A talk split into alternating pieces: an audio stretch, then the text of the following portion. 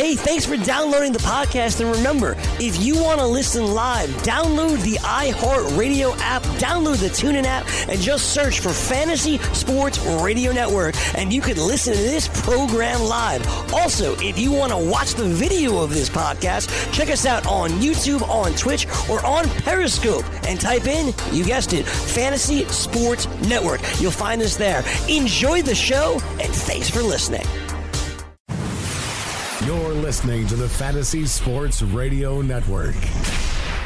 You worked all week. Work, work, work, work, work, work, work, work, work. You didn't have time to look at your fantasy lineups. Son of a. But don't be afraid. That's why we give you Weekend Fantasy Update. Working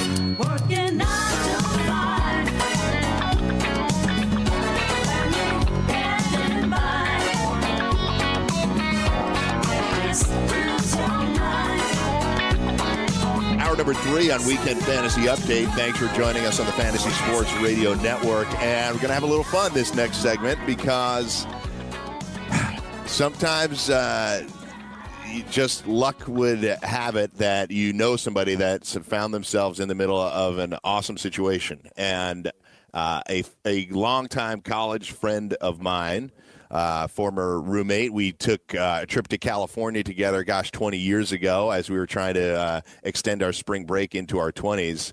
Uh, my friend Chris Pramatis is the manager of the Barrington, Rhode Island All Stars, and they have they beat a New Hampshire team yesterday in order to advance to the Little League World Series and find themselves actually on the road to Williamsport. So, first of all, Chris. Congratulations, bud. I'm really happy for you. I'm thrilled for the kids, and thanks for joining us on the show. How are things going? Hey, Mike. Great to talk to you. What's up, Thanks a lot for having me on the show. I really appreciate it. And um, Yeah. things couldn't be going any better. Uh, this is Yeah. we are literally, literally on the road to Williamsport. We're in a bus. We're about an hour and a half into the ride, and uh, we couldn't be any more pumped up and excited to go. Uh, this is just a dream come true for me, the coaches, and all the players. And it's just uh, an unbelievable experience so far. It has to be exciting to go yeah, down go the ahead, George, yeah. We all watch. Uh, the, we all watch on the Little League World Series on ESPN. It's it's fun to watch uh, during the day. But you know, in the early going, how do you keep your uh, your youngsters? I guess from being overhyped, because even even adults, I think we'd feel the extra adrenaline there. How do you keep them from being overhyped and playing playing up to their capabilities? Uh, great question. That was actually one of the things we tried to really focus on with the kids. We talked to them about just being focused and, and not letting all the big lights and the big stage uh, get the best of us. We wanted to make sure we kept things simple. And we always talked to them, we said, hey, you know, the, the field we're going to in Bristol, Connecticut is, you know, there's going to be a lot more attention there to you guys, but it's the, it's the same size field that you played on your whole Little League career 46 feet from the plate to the mound and 60 feet up and down the base path. So just keep that in mind. Keep the game simple. Focus on your job, and just kind of, you know, make sure our preparation that we've been working on for years and years comes into play, and just hone in on all our fundamentals and just keep things simple, as simple as you can be. So Barrington became the fifth Rhode Island team in the last six years to advance to Williamsport for the Little League World Series. They joined Cumberland, Cranston West, Warwick North, and Coventry. So Barrington, who uh, Barrington, Rhode Island, I've been to several times. A group of friends that Chris and I had. Chris grew up there, and a group of friends that we had uh, at Boston College were from Barrington. So I know the town really well. I have to be honest, uh, Chris. I didn't see until I think it was like Tuesday. Somebody sent me a text. Our friend Lou sent me a text and said that you guys were in uh, in the regional and Keating. I think I saw you play New Hampshire game that you lost, and then I've been following the games since. So you got a little bit of revenge beating that New Hampshire team, correct? Yeah, it was exactly. Um, yeah, it was great to hear from Lou and Ollie and Scott Brady and uh, a bunch of guys from BC. So shout out to those guys for all their support and, and hearing from you, Mike. Definitely, I really, really appreciate it. But yeah, we uh, you know had a tough, tough game against New Hampshire. So I'll dial back. You know, our our season, our All Star season started out. The very first game was against our our rival from uh, Bristol, Rhode Island. For the past several years, they've been battling back and forth. And we always say, you know, if we can get we can get by Bristol, we can we can probably have some success going forward. And uh, we actually lost in the first game of the district tournament to them, eleven to five, and that was a tough loss. Um, so we, kind of took the approach of, hey, we got one, or two ways to handle this, fellas. We can we can uh, use this as a rallying point, or we can kind of take it and it can crush us. And if we lose one more game, our season's over. So the boys, with their backs against the wall and just had a never say die attitude, never quit attitude, we uh, we battled forward and we strung together seven straight wins in the district tournament from that point on. That led us to the uh, district championship, and then we went to the state championship. We, we won three games in a row. Um, and, and the last game, we were down seven to two in the top of the sixth inning. We battled back for eight straight runs, and we ended up beating Cranston West ten to seven to win the state championship. And then that led us to uh, Bristol, uh, Bristol, Connecticut for the regionals. And yeah, we won the first game against Vermont, which was straight six to four in extra innings. Uh, the next game, which was the game we lost to New Hampshire, was two to one. So, you know, that, that set us back absolutely, but we kind of used that as a rallying point. We said, hey, we our backs have been against the wall. Uh, we can't quit. We just got to keep pushing forward and, and use the experience that we've had from our loss against Bristol to, to build upon and, and kind of drive us through. So we did, and it, uh, we came back. We beat Madison, Connecticut, which was a real tough team, and uh, we beat them four nothing. And our confidence was just building and building. And then yesterday against Portsmouth, we knew we had some unfinished business with our loss to them in that two to one game. And uh, our team's just made up of a bunch of gritty, scrappy players, 13 boys on the roster. And we always talk about how every single player is needed to contribute to the overall success of the team. And that without each and every single one of those kids, we wouldn't be where we are. We- We're not a team made up of one or two superstars at all. We're a team made up of 13 kids who grind, battle, and fight from start to finish. They take one pitch at a time, one at bat at a time, and they just grind. Chris, I was going to actually say that it's interesting that you brought that up because as I watch some of these other teams, there obviously are some some standout players, some kids that are frankly unusually big 12 year olds and have a lot of power. Your team really isn't built like that. It seems like there's a lot of kids that are contributing. Your son, who goes by the nickname Bumpy, is that correct? I don't know how he got that nickname, so maybe you can, yeah, maybe you can tell me how he got guy. that. Yeah, so Yeah. uh, he he had a big hit yesterday. The kid Owen Pfeffer had, went four for four. He pitched as well. So you don't have necessarily one standout superstar athlete. Just a lot of really good baseball players. Correct? That's it. I mean, we have some kids on the team that only play baseball two or three months out of the year. They, they don't play AAU. Uh, they don't play on other travel teams.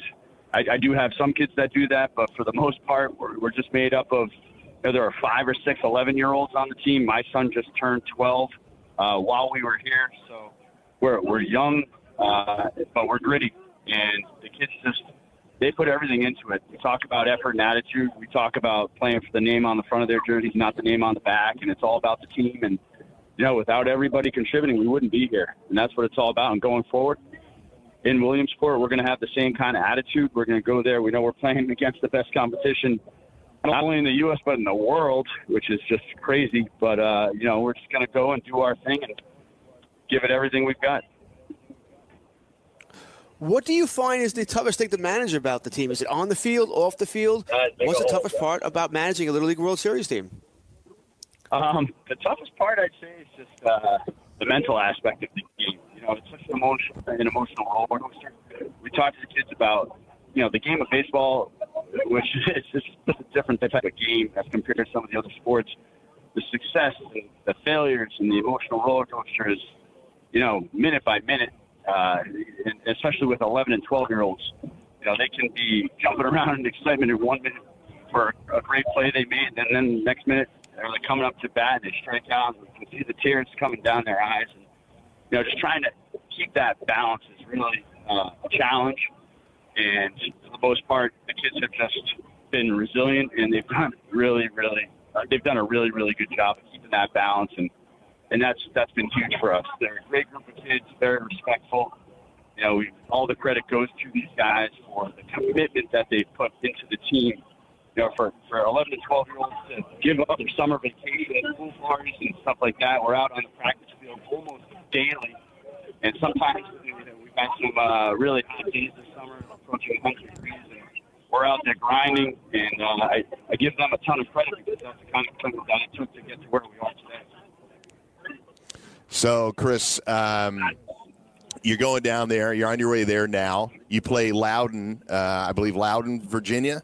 You're going to be Yes. playing them on Thursday. So, what it what do you know about these other teams? Do you have any opportunity to speak to anyone, scouting report, any of that kind of stuff, or are you just going to go out Actually, and play your game the way you always do?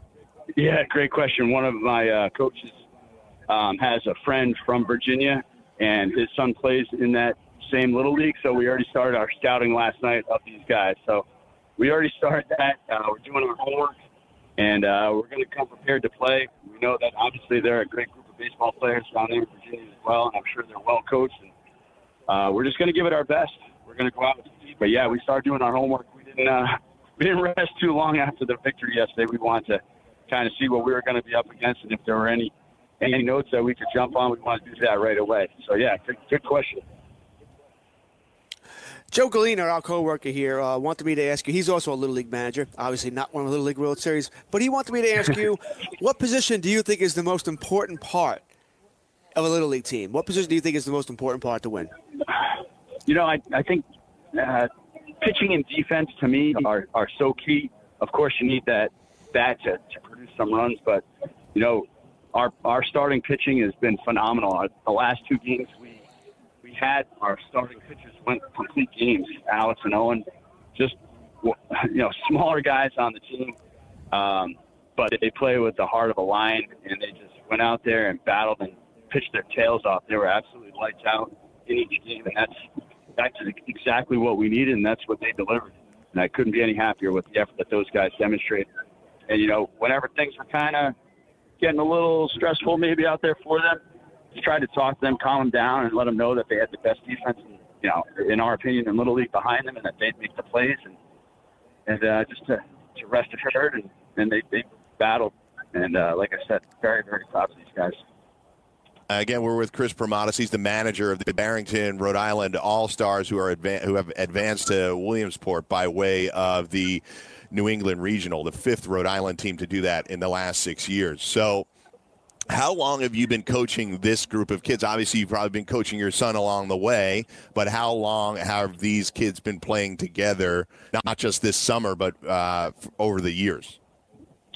So I've had this core group of kids. Uh, I've been coaching them since they were about seven and eight years old.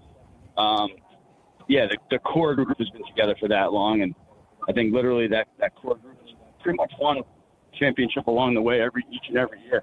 Uh, they're just a, a talented group of kids who, love the game, um, and they, just play it the right way.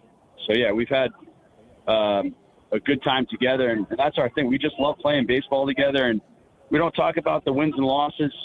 We talk about just uh, playing baseball as much as we can with one another and extending our summers and uh, just hanging out. We try to make it like a family atmosphere.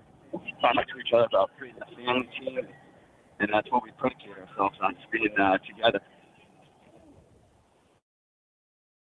You know, uh, all right, let's get to the hard part here. I, um, I'm the guy you probably hate. I, I referee hockey games, all right, and every now Oh. and then I do uh, referee. uh, every now and then I do referee kids games. I used to umpire, but I quit umpiring. And here's the question for you: I quit umpiring not because of the kids. Love the kids. I quit umpiring because I, I got tired of dealing with the parents. All right, and uh, I how do you how do you deal with them? We're all parents here, but how do you deal with them? Uh, good, good question. But just uh, dial back to that hockey reference. One of my uh, one of my coaches here is one of the best guys in hockey that I've come across. He's been coaching hockey for 20 years. But Our baseball team here is made up of six hockey players, and uh, we use that. We use the hockey mentality to help us with the baseball guys. So uh, yeah, we love hockey in this team, no doubt about it. But yeah, as far as the parents, def- definitely challenging. But you know, uh, they make it interesting for us. they're they're a good group of people, really. Um, they uh, Barrington's just made up of hardworking people who look for the best for their kids. We really focus on a, a good town made up of great teachers, and you know, we focus on education. So they just want the best for their kids, and, and we can truly understand that. Um, and we just, you know, yeah, just like any other parent, they always want the best for their kid, and and sometimes that's tough to to kind of communicate to them in the game of baseball, especially with little league rules. Not every kid gets out there to play as much as necessarily another kid, but we stress to them, hey, in baseball, that one play in the outfield, that could make or break a game. And just because your child isn't playing all six innings, all 18 outs, doesn't mean that their part on the team isn't. And that's what we stress to the kids from day one. You're not all going to play the same amount necessarily, but that one at bat, that one particular play in the field could make or break the game for us. And, and that's how important each kid is to the, to the overall success of the team. Good stuff. So again, this is uh, Chris Pramatis. He's the manager of the Barrington, Rhode Island All Stars. Are on their way to Williamsport right now, actively on their way to Williamsport. So, Chris, uh, I just wanted to say thanks for coming on. Uh, on behalf of me and all of our friends from BC, we're extremely happy for you, proud of you, happy for Mary Beth, happy for Chris Jr. So thanks for coming and, and go down there and kick some ass. Mike, thanks so much, man. It was great to talk to you. Thanks so much. Uh, all the best to our boys from Boston College. And I got to get you back to Barrington so we can hang out, buddy. It's great talking to you. Thank you so much for having me. We'll do it. Good luck. So, All right, buddy. Take uh, care. Was, Thanks, guys. Yeah. That, yeah. So uh, that was Chris Pramatis. He's uh, Barrington, Rhode Island All Stars manager. Pretty cool experience, George. Obviously, for him to be able to get on a bus with the kids and go to Williamsport. It's something that when you're a little kid and you see this on TV, you dream about, and they're actually going to get a chance to do it. Did we have this when we were kids, Mike? Yeah. It was the, Yeah, there was a Little, Little League World time. Series when we were kids. I, I'm, it's a serious question. I don't. I don't. Rem- I certainly was. There was no ESPN. when- Well, I guess it just yes, but we were kids. in, in fact, I, I asked my my brother-in-law this yesterday because my nephew is a, a really good baseball player and he's 11 years old. He'll he would be the age next year to potentially go to Williamsport, but it's a little tricky. You have to have a specific little league team. Like I played CYO, it had nothing to do with little league, like official little league. So your town may not have had an official little league team, right? There may have been a little league that they supported, but it might not have been part of the little league uh, or uh, Association of America, get. whatever it's called. I get where you're so, going. Yeah, I have no idea if so- it was or not or was not. I, I play for my Catholic school against other Catholic schools, so I didn't play for a team that would have had an opportunity to even compete in that tournament. So I think you have to have a, a town that really supports it, that can put together an all-star team. What's unique about his Rhode Island team is, like he said, some of those kids are only playing two, three months a year. The California teams, North Carolina, Florida, Georgia, they're playing 12 months a year. Those kids are playing, putting together a really powerhouse team. So that's what's cool about it. And I hope they beat Virginia and they keep this going. So uh, that was a lot of fun for me and hopefully for them. We'll come right back.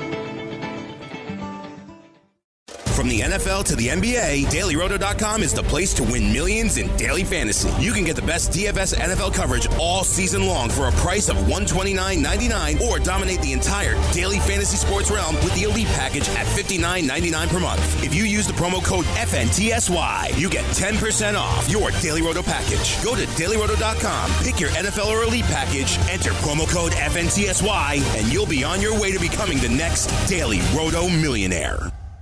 Get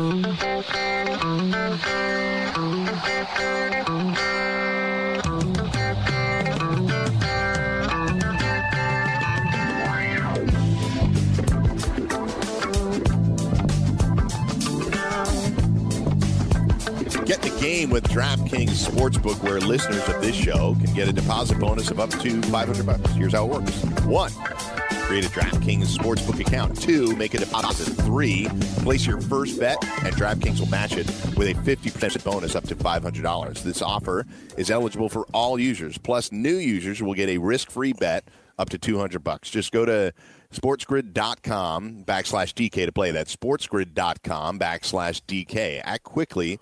This offer won't be around forever. If you have a gambling problem, call 1 800 Gambler 21 and over. New Jersey only eligibility restrictions apply and see website for details. So, uh, a little fun there. I know it's not something we would normally do, but it, as luck would have it, he's really one of my close college friends. We have a good group of guys that hung out together all the time certainly sophomore, junior, senior year, and he just happens to be the manager of this team. Uh, it was cool to talk to him. You can tell he's really excited. Um, I, I was being honest in saying that, you know, his team. Look, a lot of these little league teams, and you'll see the New Jersey team that advanced. They have a kid on their team who is just a huge power hitter. He's, uh, you know, he's over six feet tall, and he's somebody that can really drive the ball. Uh, and a lot of times you'll see that with some of the standout little league teams, but this Rhode Island team doesn't have necessarily have that. That's not. I'm not saying anything that is not a negative component. It is really unique in that they have just a whole bunch of kids that are really good. Their pitcher, this kid Owen Pfeffer, was really good. He had four hits yesterday, and I- just thought that was a very cool thing. The makeup of the team, the fact that they're not a 12 month a year team, uh, it's it's it's cool. They're a little of an underdog story, and I, I'm happy, and I hope they get a, a bunch of W's down there in um, in Williamsport. So uh, anyway. Uh, Theo Riddick news. Uh, Joe, we were talking about during the break, as many of you probably already know, he suffered a shoulder fracture, so he's out six to eight weeks. So Devontae Booker's place on the roster may very well be safe for now uh, until Riddick's able to come back. That's a, a bad injury, obviously, uh, at the running back position. What do we say? We're August 11th, so you're talking two months. So we're like week five, week six, something like that, right, George? Well, um, if you're an optimist, six weeks. That's mid-September, but I, I assume he's gone for September. And then you look forward to October when you get him back here. You also have to worry about them putting him on IR. You know, where they keep him out eight weeks now and possibly recall him Yeah. after that. If they did this, if anything goes wrong here, he has a setback at all, so that could be an issue as well. For me, he's pretty much undraftable now. I think the only way I would draft him is if you are in a league that allows you to put him on some kind of IR, whatever it might be. You know, I've seen weird leagues like that. If a guy's out, you can put him on. Then maybe. But I wasn't all that high on beforehand, guys. Know, well, oh, Theo Riddick's on Denver now. Yay. I mean, I didn't, I don't think I cared all that much. Uh, the injury just makes it, you know, just pretty much scratch him off my list. Yeah, yeah. Uh, okay, so we were going to talk about the Broncos uh, during this segment, so we'll continue along on that front. Um, uh, Vic Fangio having uh, kidney stones, Theo Riddick, Riddick breaking shoulders. Uh, it hasn't been great. Obviously, the big change in this team is uh, at the quarterback position yet again. A change at the quarterback position. Joe Flacco, starting quarterback. Drew Lock backing him up. Drew Lock nearly got himself killed during the Hall of Fame game, uh, trying to roll, tried to roll out directly into an oncoming rush of three defenders. Um, and then we have the running back position: Philip Lindsay, Royce Freeman. How are those touches going to get split up? The wide receivers positions: Courtland Sutton, Emmanuel Sanders, DaeSean Hamilton.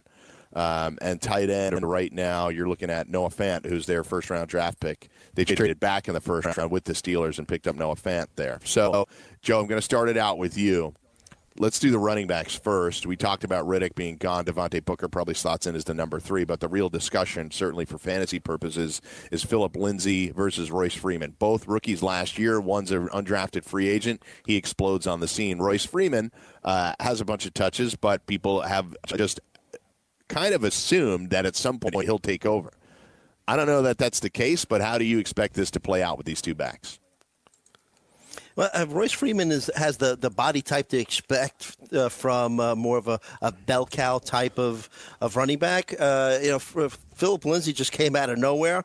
Uh, then uh, the Freeman got injured in the middle of the season. But I think people tend to forget that up until that point, the touches were fairly even. I, I think that Lindsay was ahead of him by like seven carries or something like that. So uh, I, I'm kind of worried that this might turn out to be, uh, you know, a running back by committee. I don't know if I see uh, any one of these guys like really uh, being the dominant factor. I, I th- think it is uh, based on what happened last year. Uh, Philip Lindsay's job to lose, but this is a new coaching regime, so you're not really sure how they're going to handle it. George, your thoughts on this running back battle? Right now, Freeman going off the board, 18th running back, Lindsay the 24th running back right now. I'm sorry, that's the wrong Freeman. That's the wrong Freeman. My bad. Uh, Royce Freeman is the 38th running back off the board, and Philip Lindsay is the 24th. That makes more sense. Yeah, I think uh, running back by committee uh, is an interesting term. Most teams have a running back by committee.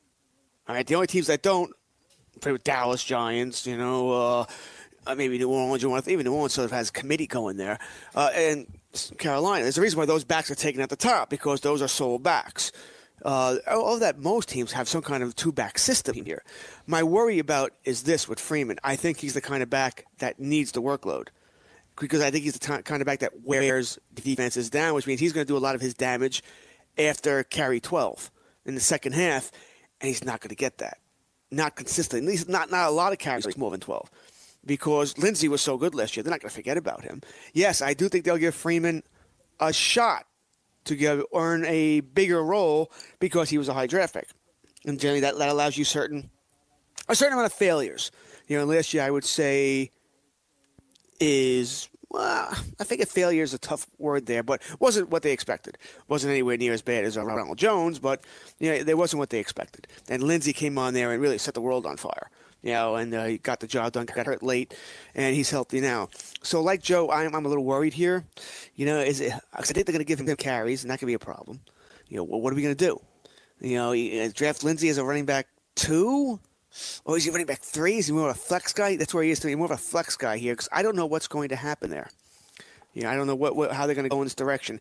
Freeman, I gotta tell you guys, as a reserve player, sure, I have some interest. Uh, he's more than a waiver wire because listen, any running back with a pulse that's going to get ten plus touches a game has extreme value. We don't have enough to go around here, so I do want to take him. But as a starter, week in and week out, even in my flex, not unless I'm playing in one of those leagues that got rid of kicker, got rid of defenses, and you play with three flexes and you're still starting two running backs, then I could see it. But in our normal standard leagues where you have two running backs and one flex, no, he's more of a bye week filler. Uh, so, all right, over to the wide receiver position. Manuel Sanders coming off the Achilles injury, I believe it is. Courtland Sutton, DaeSean Hamilton. Those are two guys that drafted last year. They obviously, they really did backfill offensive talent in the draft last year pretty nicely. Uh, Freeman was a third round pick. Sutton was their second round pick. Hamilton their fourth round pick, and then this year first round pick and Noah Fant. So just in two drafts, they've effectively built out their depth chart. And just, Lindsay just happened to be a, uh, a a free agent that that worked. So you can see this is all built around Joe Flacco and potentially Drew Lock, was the second round pick this year. So Joe, how do you think that this passing offense works in general, and where do you expect the targets to line up? Uh, I think Sanders is going to obviously be, be the number one. Hopefully, he's uh, 100% healthy. It looks like he's trending that way for week one. Uh, Courtland Sutton, he was a guy that, uh, you know, a lot of hype leading up into uh, the start of the season uh, last year. A lot of preseason hype, but just didn't uh, you know, get it done. And uh, DaeSean Hamilton, you kind of, you know, opened some eyes in the middle of the season. So I, I think the, the problem is, is there's not really that that much uh, going on at the quarterback position here. I mean, you know, Flacco, we know what he is, right? Uh, and Drew Lock, uh, you know, f- f- when you look at uh, you know th- these rookie quarterbacks that we've seen just uh, the past couple of days. Uh, uh, you know, obviously Daniel Jones looked very good. Kyler Murray in, impressed as well. Dwayne Haskins needs some work, but I think uh, of the rookie quarterbacks, uh, it looks like Lock is uh, probably the furthest away at this stage from being uh, NFL ready. So, I mean, you know, I, I'm willing to take a chance on Sanders because I know that the targets are going to be there. Uh, you know, then from there, I mean, I think I like DaeSean Hamilton a little bit more than Sutton just because he got it done on the field a little bit last season. Uh, but I'm not really crazy about the receiving options here, and, and it stems down from the quarterbacking. Uh, George, I don't think anybody here is in love with Joe Flacco. Like I, I think that's safe to say. Um, but Emmanuel Sanders right now is going 122nd uh, in drafts. That's the 13th round. I'm good with that. I, I'm going to already have three to four, maybe even five wide receivers at that point. That's I, I don't know what my expectations are, but considering who he is and what he's been able to do in the league, he was even productive last year before he got hurt. He had 71 catches, I believe. Uh, I just had it in front of me. 71 catches on the year, and here it is 71 catches, 868 yards, uh, four touchdowns. He also had a rushing touchdown. So I just think, based on where he's going, George, like, why not take that shot at Emmanuel Sanders? Agreed. You'll get no argument from me. I'm I'm on Emmanuel Sanders. I took him in that league that we played the uh, the in-house league on Friday. Uh, I don't remember where offhand, but I took him. I I think as a once again, as training camp's gone along, and he keeps proving himself healthy, I keep moving up my moving up my draft boards. He won't get the wide receiver two, but I think at wide receiver three, I'm fine with it. Now I am not. You, you said I am not wacko for Flacco. You know, I don't know what this offense is going to be. I, you I like know, uh, uh, I, I stole that from somebody. Probably, I think Matthew Berry of ESPN used to say that. Uh, so I'm certainly not wacko for Flacco. This offense, I think, is going to struggle. Uh, defense is good, but as we've gone over, once again, I, I apologize. I don't remember if it was Mike Blewett or uh, Joe Galena. Uh, I think they're they're they're easy bet for the under. I think Mike. I think they're over under seven. in this team, I, I don't know if they can win four. It's a brutal. It's not so much the team. It's a brutal schedule that they have to play. I mean, They so have uh, that's the over under is seven. We'll go over that in a minute, but yeah, uh, I, I'm Under. picking up what you're saying, Under. yeah. Yeah. Yeah, I, I, I'll hit that one hard. I hit that one hard. Uh, I think that we did we trailing was going to force to hit them to throw, and that's good for Sanders. I don't trust Flacco. I don't. They put up big numbers here, but I think San- I'm not expecting big. I just need wide receiver three numbers, and I'll take that. And I think uh, as you're sort of hinting, Mike, you can get him later than that. Well, you're not even drafting as a wide receiver three. You're probably drafting him more as a reserve. And that to me, that's a Yeah. double bonus here. I think if people who are drafting in September, that first week of September, when you realize, oh, Sanders is fine, he's going to be you know a good player, you get immense value though if you drafted him before then, because you got to draft him probably. You will have to draft him as a wide receiver three then. He's going right now in the 13th round, and Courtland Sutton is going in the eighth round. So uh, there are increased expectations on Sutton in part because of what George is talking about. I think people are still trying to figure out how Sanders looks. Look, he's an older player coming off an injury that older players don't bounce back well from. I think there is a right for people to be skeptical, but he's out there and he's getting it done. So I can't assume he's going to tear his Achilles again if he's able to be out there and run routes and there's no noticeable hindrance of his play, Joe, then I, I think we're good there. Um, Noah Fant, rookie tight end. Right now, I'm just looking where he's going in drafts. Rookie tight ends just don't get anything done. He's going so late, 196. So he is in the basically the last round in your 16 player drafts, redrafts. So Noah Fant in the 16th round. He's probably a guy that w- would be more highly owned in your deeper leagues, best balls, that kind of stuff. But do you have any thoughts that Flacco might be looking for him uh, at the tight end position because Flacco has done that throughout his career in Baltimore? Uh, It's a possibility, no, no doubt. But uh, you mentioned it. You know, uh, tight end is one of the uh, positions that it just seems that unless you're a real special type of player, sometimes it takes you two, three years to get uh, acclimated to being a good tight end in the NFL. Look at OJ Howard. Look at all the talent that he came into the league with, and uh, you know everyone's banking on him finally turning the corner this year. I think this is his third year in the league. I mean, he's shown flashes, but uh, you know I, I, I would put uh, OJ Howard's uh, skill set, uh, you know, a little above uh, Noah Fant. So I'm not really looking for much fantasy wise uh, out of uh, season.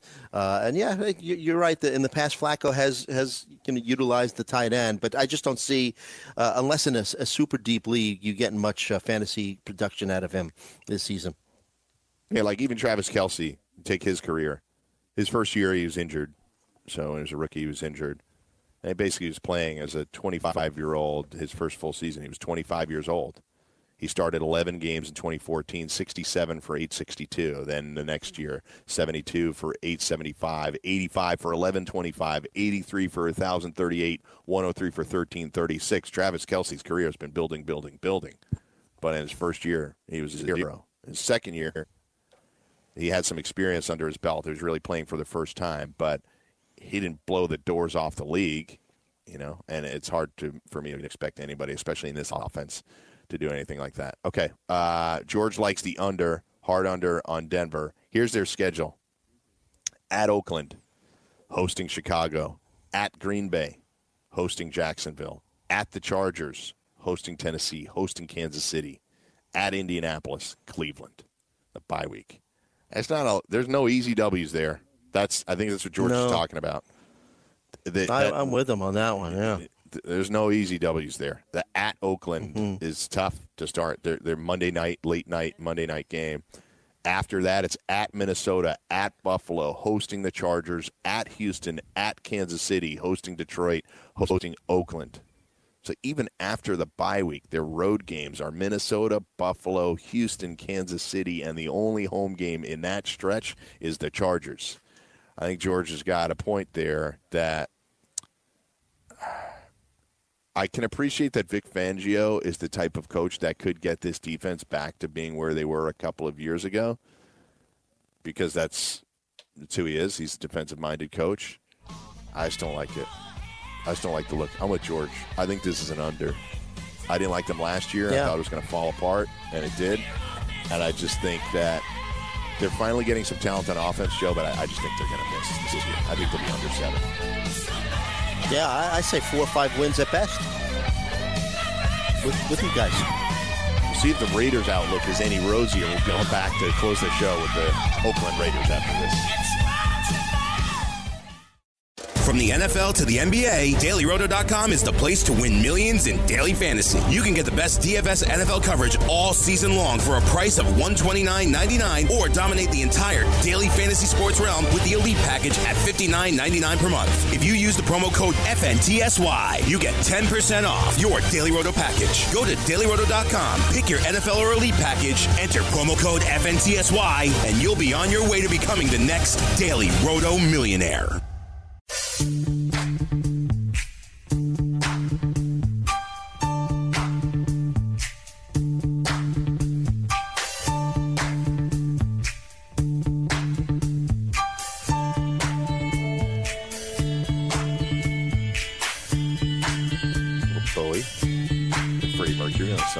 I'm not feeling pressure. I'm not under pressure to finish out this show. Weekend Wagers is going to be next with these two gentlemen, Joe Galena and George Kurtz. You're going to be getting it done for three hours, 12 to 3. You guys are riding a longboard today, a little 9 to 3 shift. I've been there. It ain't easy, but uh, you'll be. Uh, I do this every weekend, Mike, Saturday and Sunday, Yeah. all right? I'm old hat at Yeah, you this. do. I, I, I hear you. I hear you. You're going to be talking. They'll be doing a lot more baseball than we did on this show. It's football season, so I did your baseball segment for those of you out there. Hopefully, you had fun listening to my friend Chris Pramatis, the manager of the Rhode Island Little League team, on their way to Williamsport. So crazy, so crazy that it, uh, he he uh, he got them there. But I'm really happy for them. So uh, we talked about. So neither of us, none of us like the Broncos to get the over. Uh, that's seven. Uh, we all think the Chiefs and the Chargers are going to be right on their numbers, but we both like the Chiefs and Chargers. We all like, excuse me, the Chiefs and Chargers to make the playoffs. Is that accurate? Am I mischaracterizing Yep. anybody's thoughts? Nope, No, I'm right there with me. you. Okay. Um, George, you have the Chargers or the Chiefs winning the division? That I can't remember. I, I I originally had the Chargers until Tyreek Hill uh, didn't get suspended. Then I went with the Chiefs. I think that's fair. The Tyrann Mathieu signing is going to be really good for them. I don't know if the defense is going to be great, but that's going to be a, that's a really good signing for them. That will help. Um, and with this Melvin Gordon thing, the Tyreek Hill Melvin Gordon thing is enough for me to maybe switch my mind. But I'm still getting That's the it, Chargers at plus 170, so I like that value. So if I'm betting on a team to win the division, I'm going to bet on the Chargers. I don't want to lay negative money to to predict that the Chiefs are going to win. Uh, I'll take a shot with the Chargers, but I'm less confident now than I was, say, a month ago. Um, okay. Anything going on in Raiders camp? It's uh, as Mike Salfino said, Michael Salfino, who writes for the Athletic and some others. says, It's so weird that a guy who came into camp on a hot air balloon would create a problem. He came to camp on a hot air balloon, and here he is. He's uh, creating disturbances, helmet stuff. I'm going to retire, all that kind of nonsense. At some point, George, he's got to get back here. He's got to get back to camp. So when the heck is that going to be? He's not turning down fifty million dollars or whatever crazy amount of money by Right. staying out because of a helmet issue. I mean, uh, you know, I joked during the break when we were talking about this that the big winners out of all this might be the Buffalo Bills. Yeah, Buffalo tried to trade for him, he spurned them. You know, and he wouldn't go there. He want to go. I'm not going to Buffalo, so he goes to the Raiders, and it's just one problem after another, right? He goes to cryotherapy, and he burns his feet off, whatever the hell he did there, uh, and then now he won't report to the NFL or to the Raiders because of a helmet thing. It has nothing to do with the Raiders, by the way. This is from the NFL. The Raiders can't do anything about this. You know, the, it's the NFL that'll uh, be that, that says he Nobody can't can do anything about it. It's Right. done. And by the way, right, it's the, it's to keep you healthy. By the way, the players are always bitching that they the the rules aren't set to keep them healthier. Well, this one is, and you don't want to follow it. That's why there's no winning for the NFL in a lot of these things. By the way, you know, people say, "Oh yeah, yeah," and they don't do it. You know, the players don't want to follow. it. They don't want the the extra health. You know, uh, in some ways, I think Brown should be allowed to sign a waiver and play with whatever helmet he wants, but that'll open up a whole new can of worms. A lot of players don't want to do that then, and then it runs into the same problem for the NFL. So uh, I, I don't get it really. What, what do you worry about? Is the hel- the new helmets make you look uh, like you know, the Great Gazoo and all that sort of stuff, where it's too damn big, you know? But in the end, he's not turning down the money. So he reports. I don't know when. Maybe not till the feet are 100. percent Maybe he's using that as an excuse not to so he can get the, uh, that taken care of. So maybe it's next week. Maybe it's before week three of the preseason. He's a veteran. He doesn't need much time to get ready. But this has to be driving Gruden nuts. It is a new offense. You'd like to get him there some chemistry with Derek Carr. I think if this was with the Steelers still and Roethlisberger, eh, not a big deal. He's going to play for Week One. He knows the offense knows Ben. It'll all be fine. I think new offense. You know, Oakland. I've moved him down now. He's not number nine for me. Of my uh, my wide receivers. Originally had him at number six. You know, I put Evans above him now. I put Smith Schuster above him. Tyreek Hill once he came back above him. You know, he, he's just ahead of Keenan Allen now. Just ahead. And if Melvin Gordon doesn't show up, I might put Allen ahead of him too, because once again they're going to have to throw the ball more there. But I don't feel bad. I mean, do you, either one of you guys feel bad for Oakland? You signed, you you traded for him. Yeah, you yeah. got what you deserved. I s- la- when we did the show together on Friday, George, I, I said, as a Steelers fan, I, I'm glad he didn't show up to the. They weren't going to win the Super Bowl last year. He didn't show up in Week 17, which was effectively a playoff game, and he made it easy for them. He couldn't come back. There was no chance that he could come back. If he had shown up that week and you know, half-assed it and gone through the motions, I said this to George the other day, Joe the Steelers might have had some sort of well, let's try to meet and get on the same page, you and Ben, and apologies and hugs and hand pounds, and and then the S storm would have started all over again this summer because of this stupid helmet thing or something else. So he's not on the Steelers anymore, and it's a is oddly a positive because he would have been problematic for the team. So anyway. He finds himself here, as George said. He's the ninth wide receiver behind uh, Mike Evans, in front of Keenan Allen. Um, and at this point, you hope there's some sort of resolution in these next couple of weeks so you can figure out what if Antonio Brown is actually going to play all 16 games, right? Absolutely, and uh, talking about the uh, the cryo chamber mishap, I'm, I'm looking at uh, U.S. sprinter Justin Gatlin. Right, he came on and he, and he said that uh, he suffered the same injury, suffered frostbite after wearing sweaty socks in a cryotherapy chamber. He said it took months for him to heal, uh, and and think about. you know, a wide receiver, obviously, you know, needing needing to make cuts and and, and whatnot uh, on the field if that's true, uh, or if it's just the, the, you know s- specific to uh, Justin Gatlin, that's an issue. So you have the, the physical issue, you have the mental issue of uh, of, of Brown with with you know the, letting this whole helmet thing and. Uh, Get, get to him and and you know and, and in one respect I could understand uh, you know a, a guy who makes his living having to have a clear you know vision. He says that the, the new helmets you know he can't you know you know get a clear uh, vision uh, as he does with the old ones. I, I get it, but hey, you know you, have guys like uh, Aaron Rodgers and Tom Brady. They were told they had to change their old helmets, and you know Brady wasn't happy about it. He made you know he, he said he wasn't happy about it, but he did it. So just put this thing behind you, get on the field, and be Antonio Brown. Um, if he's if he's following Justin Gatlin's uh, training plan, the Raiders might be losing him for four games. Just saying.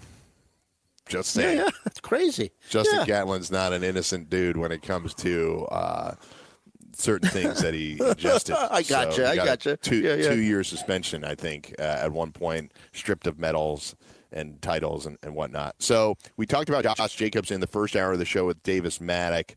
George, I, Davis is in on him, and I get that he's a first round pick and everything else, but the big positive is that this offense could be a lot better than it was last year.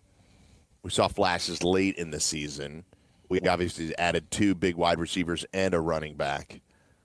And he will there really is nobody else to take that many touches. Unless he fails, they bring Doug Martin and Jalen Richard in to take over some touches. But he's going to be it seems like he's going to be given the opportunity to fail.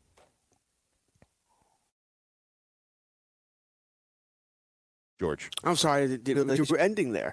Uh, There's more coming in. Well, uh, and that's sort of what we want, right? We want. There are always players I look at who are, uh, and usually these are higher draft picks or big money players that are going to be given that chance to fail. Where a guy's not making any money, who drafted in the sixth, seventh round, you fail once you're done. They don't give you another chance there. So we always want those players who are going to be given that extra chance to fail. I, I tend to move them up a little bit in my boards because I know they're not going to be, you know, one mistake and done, one fumble and done. You know, they'll get another chance there. We've all seen guys, you know, they put the ball on the ground, all of a sudden they're in the doghouse. They're, Bill Belichick will bury, bury you so far underneath, you'll be able to see China. You know, it's just what some coaches do. So, uh, but with the higher draft picks, the guys who are making the, the money, they tend to get chances. I guess how high a pick you are, how much money you make, uh, you make it even more than two, three chances. You get over and over and over again. You sort of have to prove you can't do it rather than prove you can. Uh, wide receivers, we talked about AB. Tyrell Williams also got paid this offseason. 53rd wide receiver off the board behind guys like Anthony Miller, DK Mac. Actually, Anthony Miller got hurt, right? Anthony Miller, I saw a scroll yesterday. Anthony Miller's injured. I don't know the extent of it, but I believe Anthony Miller got hurt uh, yesterday in practice. Anyway, uh, behind guys like DK Metcalf, Devin Funchess, in front of guys like N'Keal Harry, Michael Gallup. Hmm. I have to say, that group, I do like Tyrell Williams because of the upside, but I think he's going to be a difficult player for me to figure out during draft season. The good news is he's the 53rd wide receiver. You don't have to count on him for too much, but Jody sees an opportunity for Tyrell Williams to break out on his new team.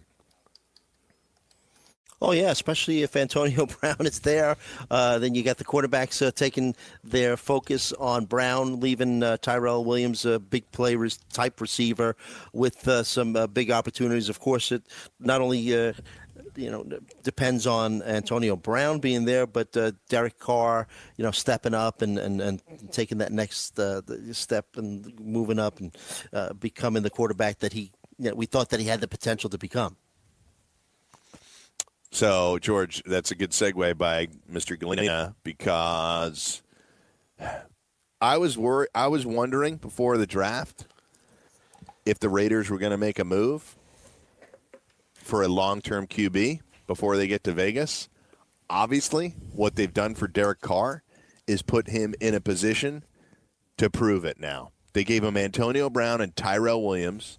They gave him Josh Jacobs. By the way, I've seen a lot of good things written about Darren Waller uh, sort of young tight end out of Oakland. You don't have to really spend any draft capital on him at all. It's just somebody you could even put on a watch list or whatever. But I've heard good things. I've read good things about Darren Waller. So this is on Derek Carr's shoulders now, man. It's Gruden and Carr. Like it, they got to make it work this year. And we don't really love what their schedule looks like. But give me your thoughts. You think Carr is going to get this done and and become lock himself in as the long term QB for Oakland, Vegas? Well, I'm of that group also, Mike. That wasn't sure Carr was the answer here. That um, Gruden might go in a different direction. You can never tell from Jon because you know, we know Gruden. Everyone's great. Everybody, everybody. He's. I don't think he's ever met a player he doesn't, doesn't like. Doesn't think he's a Hall of Famer. So he was talking up Carr the whole thing. But is that just is that just him talking? Does he mean it? I don't know. You know. So I was unsure. Uh, I am more sure now. If you heard, read a story, I think I heard it last week that Derek Carr actually bought a house in Vegas right next to Jon Gruden. So he must think he's uh, solid. Really? Right? Do you want to Uh, live that- next to your boss? that's was- Call. No, It's a No. bad- terrible call. No. I would never, never live next to your boss. Right. I think, it, I think it's a bad call. What if it doesn't work out? We you gonna sell the house and leave? you know, that's sort of, Yes. so yeah, I think that's a bad call as well. You'd have to. Oh, well, you just got cut. You don't want to live there anymore, so you'd, you'd have to leave. You know, so I, I agree with you guys. I think it's a horrible move by Carr. But that's the story that came out. It's by a reputable, I forget what, this wasn't like some, you know, 13 year reporting. This came by a reputable site. I just found that odd. So he must think he's safe. But, you know, we keep talking Antonio Brown. as uh, you guys just uh, said, what if he's not back for a month or two? That sets his offense back. Now you're back to what you had last year. I mean, I like Tyrell Williams, but he's not number one. He's a number two. I- I think he'd be a good number two. I like Jacobs, but without uh, Antonio Brown, that's eight men in the box all the time. You know, so that could be a problem here. This offense really is probably more about Antonio Brown coming back. And as I said earlier, he's a vet. You know, he'll be in shape. I, I think, assuming those feet aren't a big thing. But will him and Carr have that kind of chemistry? You know, it's, think about our job. You know, we work with somebody new you never worked before. It takes a little bit to get in a, in a rhythm here. You know, we- we've worked together, so we mm-hmm. know we know each other. We, we feel better working with each other. We feel more comfortable. Same things are true in football players or baseball, hockey, basketball, anybody. You feel better when you've worked with somebody, and they won't have really worked together. Now, will they? You know, so I think this is a, a situation worth watching here. It's why Derek Carr, I think, know, as a quarterback is so deep in fantasy. I might have had within my top 20 if Brown was there, everything was good. He's not, so he's out of my top 20. Uh, and Brown, saying I keep dropping Brown. You know, he, he just keeps falling down. And when I say it's one of those things, guys, I don't know how you feel about this, how you do your rankings. But when I do my rankings, some sometimes like I have Brown at number nine. You know what? Doesn't mean I'll draft him at the number nine wide receiver. By the way, his time could come up and he's next. I'm like, you know what? I'm going to take the number ten guy. I don't trust him. Yeah, that I'm sort passing. of thing. Yeah, I'm just passing on him now. Like uh, you know, I, I he's going to go early enough. I'm just going to pass. I, I don't think I'm going to get into any drafts where everybody feels the same way I do about him, which means somebody will take him. I'll just let him be somebody else's headache. And it's not because I'm some scorned Steelers fan. It's because I don't. The guy's nuts, and I don't believe that Gruden's going to get it done. Um, I have a lot of questions about Carr, but he does have a good supporting cast. As far as the offensive line is concerned, they brought Richie Incognito. That that'll be fun. Richie Incognito comes in. Uh, he's going to be suspended two games, but he'll be starting for them for the majority of the year. Kolton Miller is their starting left tackle. He's the first round draft pick from last year. They paid Trent Brown a lot of money to be a right tackle. It's weird, but Gabe Jackson got hurt, I believe, during their game the other night. I think he's out like six weeks. I believe I saw. So they're already having a little bit of a banged up offensive line. So I don't think any of us love the Raiders this year, but they added all these pieces. Is it all going to work at once? They got Clelin Ferrell in the first round. They brought in Vontaze Burfict. It's just like so Raiders. They got all these head cases mm-hmm. here. They signed Lamarcus Joyner during the offseason. I do like that signing a lot. Drafted a couple of rookie safeties as well, Abram and Mullen. But I, I'm just not a believer. I just don't think it's all going to work out. Can they win more than four games? Maybe. But here's their schedule hosting Denver, hosting Kansas City, at Minnesota, at Indianapolis, hosting Chicago, then a bye week. There's no easy teams in there except for Denver. At Green Bay, at Houston, out of the bye week. Hosting Detroit, hosting the Chargers, hosting the Bengals, at the Jets, at Kansas City, hosting Tennessee, hosting Jacksonville, at LA, at Denver to close it out. Again, I, I think they're right around where the Denver are. This is a haves and haves nots division, Joe. Uh, The two teams at the top, the Chargers and Chiefs, are going to be battling it out. The other two are out of the playoffs easily. Yeah, yeah, and with the way you just read off their schedule, I could see them easily. the- the- Talking about the Raiders, I could see them easily starting out one and six. You know, maybe five wins overall, maybe. And you're George right. Hard under Top for you on heavy the league. Raiders Top- at six and a half. Yeah, I've already said it many times. I agree with you guys. This is a bru- it's brutal for the Raiders and Broncos, man. Where are the wins coming from?